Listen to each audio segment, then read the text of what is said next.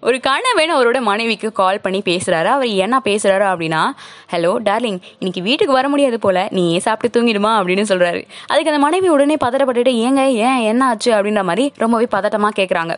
இல்லம்மா நான் ஆஃபீஸ் வீட்டு காருக்கு வந்தேன்னா வந்து பார்த்தா யாரோ எவனோ நம்ம கார்ல இருந்த steering brake clutch accelerator gear எல்லாத்தையும் திருடிட்டு போயிட்டான் போல அப்படின்னு சொல்றாரு.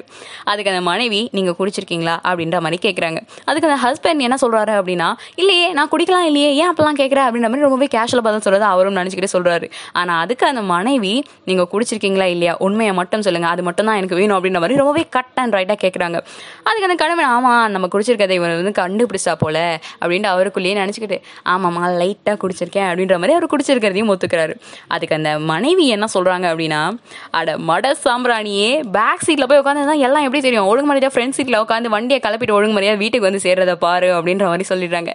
எவ்வளோ ஹியூமரஸாக ஒரு விஷயம் நடந்திருக்கு பார்த்தீங்களா ஒரு ஹஸ்பண்ட் அண்ட் ஒய்ஃப்க்கு நடந்தல ஹாய் ஹலோ வணக்கம் வெல்கம் மக்களே. நீங்கள் கேட்டுட்டு இருக்கிறது stress buster Saturday at on air radio station with me உங்கள் ஆர்ஜே பூஜா அப்பப்பப்பப்பப்பப்பா ஆஃபீஸில் டென்ஷனு வீட்டில் டென்ஷனு காலேஜில் டென்ஷனு ஸ்கூலில் டென்ஷன் ஏன் ஆன்லைன் கிளாஸில் கூட டென்ஷனு ஆன்லைன் ஒர்க்கில் கூட டென்ஷனு என்ன பண்ணுறதுனே தெரியல அதுக்கு தாங்க இந்த ஸ்ட்ரெஸ் பஸ்டர் சாட்டர்டே உங்களை குலுங்க குலுங்க சிரிக்க வைக்க முடியலனாலும் கண்டிப்பாக முடிஞ்ச அளவுக்கு ஃபன் பண்ணி கூல் பண்ணுவோம். அதுக்கு நான் கேரண்டி அப்படின்னு தாராளமாக சொல்லுவேன்.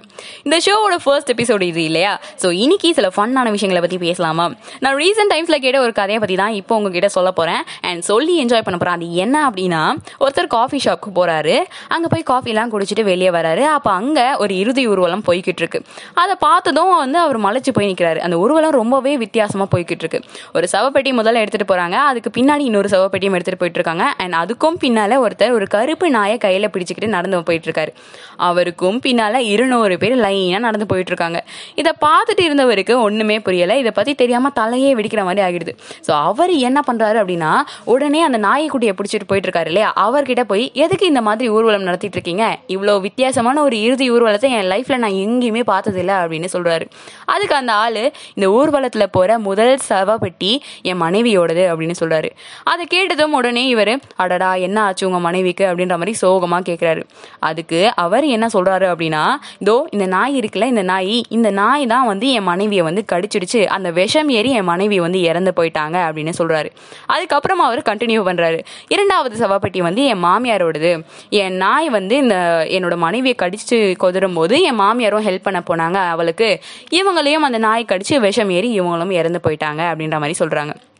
இதை கேட்டதும் கேட்டுட்டு இருந்தவர் எனக்கும் இந்த நாய் ஒரு ரெண்டு நாள் கடன் தரீங்களா? அப்படின்ற மாதிரி கேட்குறாரு அதுக்கு அவர் என்ன சொல்றாரு? அதாவது இந்த நாயை பிடிச்சிட்டு போனவர் என்ன சொல்கிறாரு அப்படின்னு பார்த்தீங்கன்னா அட நீங்களுமா? சரி அப்போ நீயும் போய் இந்த லைனில் கடைசியாக ஒரு ஆளாக நில்லு. அதாவது இரநூத்தி ஓராவது ஆளாக நில்லு அப்படின்னு சொல்லிட்டாரு.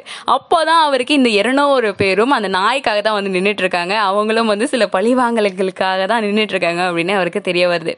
பிறப்புல இருந்து இறப்பு வரைக்கும் நகைச்சுவை நம்ம கூடவே இருக்கும் அப்படின்னு சொல்லுவாங்க. அப்படி பார்த்தா இந்த கதையில இது உண்மையாகிடுச்சு அப்படின்னே சொல்லலாம். திரும்ப இன்னொரு ஃபன்னான விஷயத்தோட உங்களை சந்திக்கிறேன். Handel time stay tune with on air radio station தாரா டேக்கிறேன் பாபி ஃப்ரம் உங்கள் அஜய் பூஜா